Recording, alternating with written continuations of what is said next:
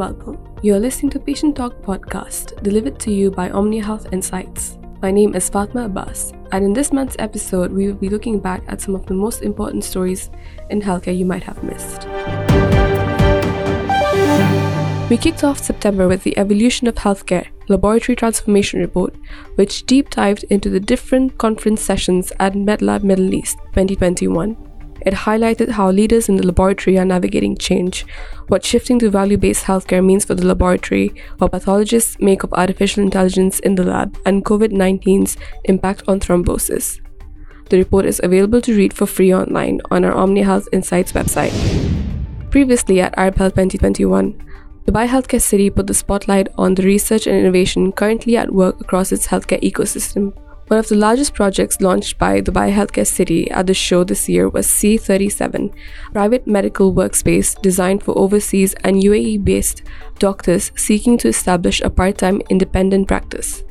Doctor Albaz, Center Manager, C thirty-seven Dubai Healthcare City Authority, explained that C thirty-seven, managed by D H C C, is the first private medical workspace which is furnished and allows visiting as well as local doctors in Dubai and the U A E to practice through these independent clinics with ease.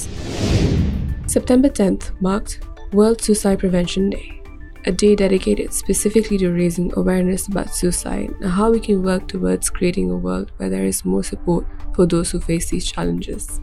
In the feature, the toxicity and toxic masculinity, a significant difference between genders was revealed, with findings that indicate a higher number of suicides among males than females across all age groups in the world. In the U K, men are three times more likely to die by suicide than women. Meanwhile, findings from the twenty twenty-one Cigna three sixty Wellbeing Survey magnified pressing issues within the workplace.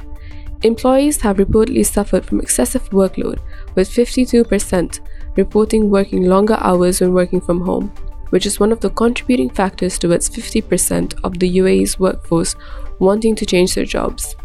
In a recent roundtable held by Cigna, these findings were shared to discuss solutions that can help employers understand and implement strategies to retain their workforce. Hybrid models of work have surfaced, with benefits such as more time spent with the family, a safer environment created through avoidance of excessive contact, time saved on commute through balanced work models, interactions with colleagues resumed through face-to-face interactions, and physical returns.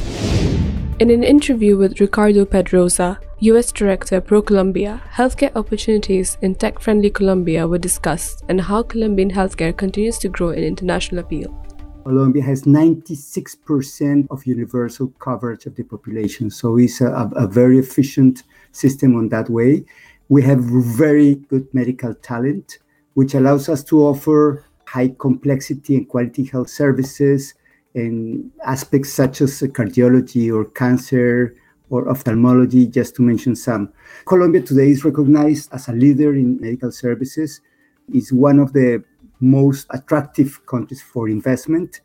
And just to share you also another number, we have more than three hundred twenty thousand professionals in this sector, plus competitive costs, plus salaries, which are really competitive advantage for investments, because you can get treatments for patients, for example, with cost close to sixty percent compared to other regions or, or services in the region. In other news, Al Jalila Children's Speciality Hospital, a U A E-based hospital dedicated to treating children and adolescents, has launched the region's first study into the epidemiology of spinal muscular atrophy, an autosomal recessive inherited disease and a leading genetic cause of death for sufferers under the age of two years. In the study, which will take the form of a screening program to be led by Al Jalila Children's Speciality Hospital's Genomic Center, six thousand five hundred infants will undergo S M A genetic screening across several public and private maternity hospitals in the U A E. This will be a breakthrough research study for the U A E, as to date no large-scale population-based studies into S M A epidemiology has been performed, says Doctor Abdullah Ibrahim Al-Khayat, Chief Executive Officer of Al Jalila Children's Speciality Hospital.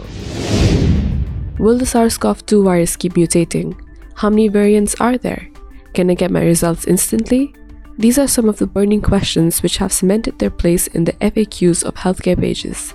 At Arab Health twenty twenty-one, we sat down with consultant clinical microbiologist and infection control doctor, Doctor Wail Farouk Mohammed Elamin, who broke down the virus's genetic material and highlighted how technology is evolving to uncover our understanding of COVID nineteen's future.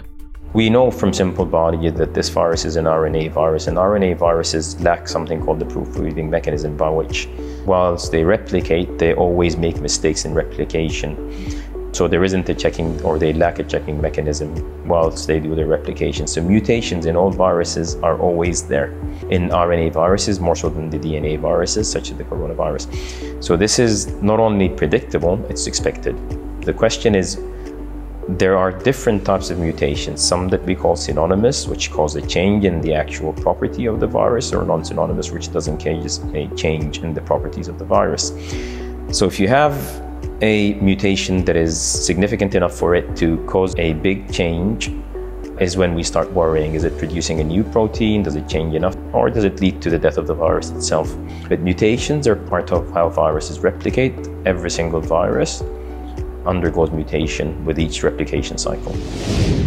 In addition, the question of, is prediabetes the next health crisis, was answered by a research conducted by GluCare Integrated Diabetes Center, which revealed that an increasing number of individuals are living with prediabetes. The U A E's population is facing a silent health crisis, with almost fifteen percent of people living with prediabetes. Often caused by lifestyle choices, the research found that around nineteen percent of Emiratis and fifteen percent of expatriates are living with the condition. Doctor Ehsan Al-Marzouki, GluCare co-founder and managing director, commented, "The key to managing prediabetes is to focus on preventative healthcare, monitoring the condition in real time as opposed to every three months with blood tests, which is a traditional method of care, is essential. We have developed a number of technological aids that use artificial intelligence and continuous data to monitor and advise our patients in real time.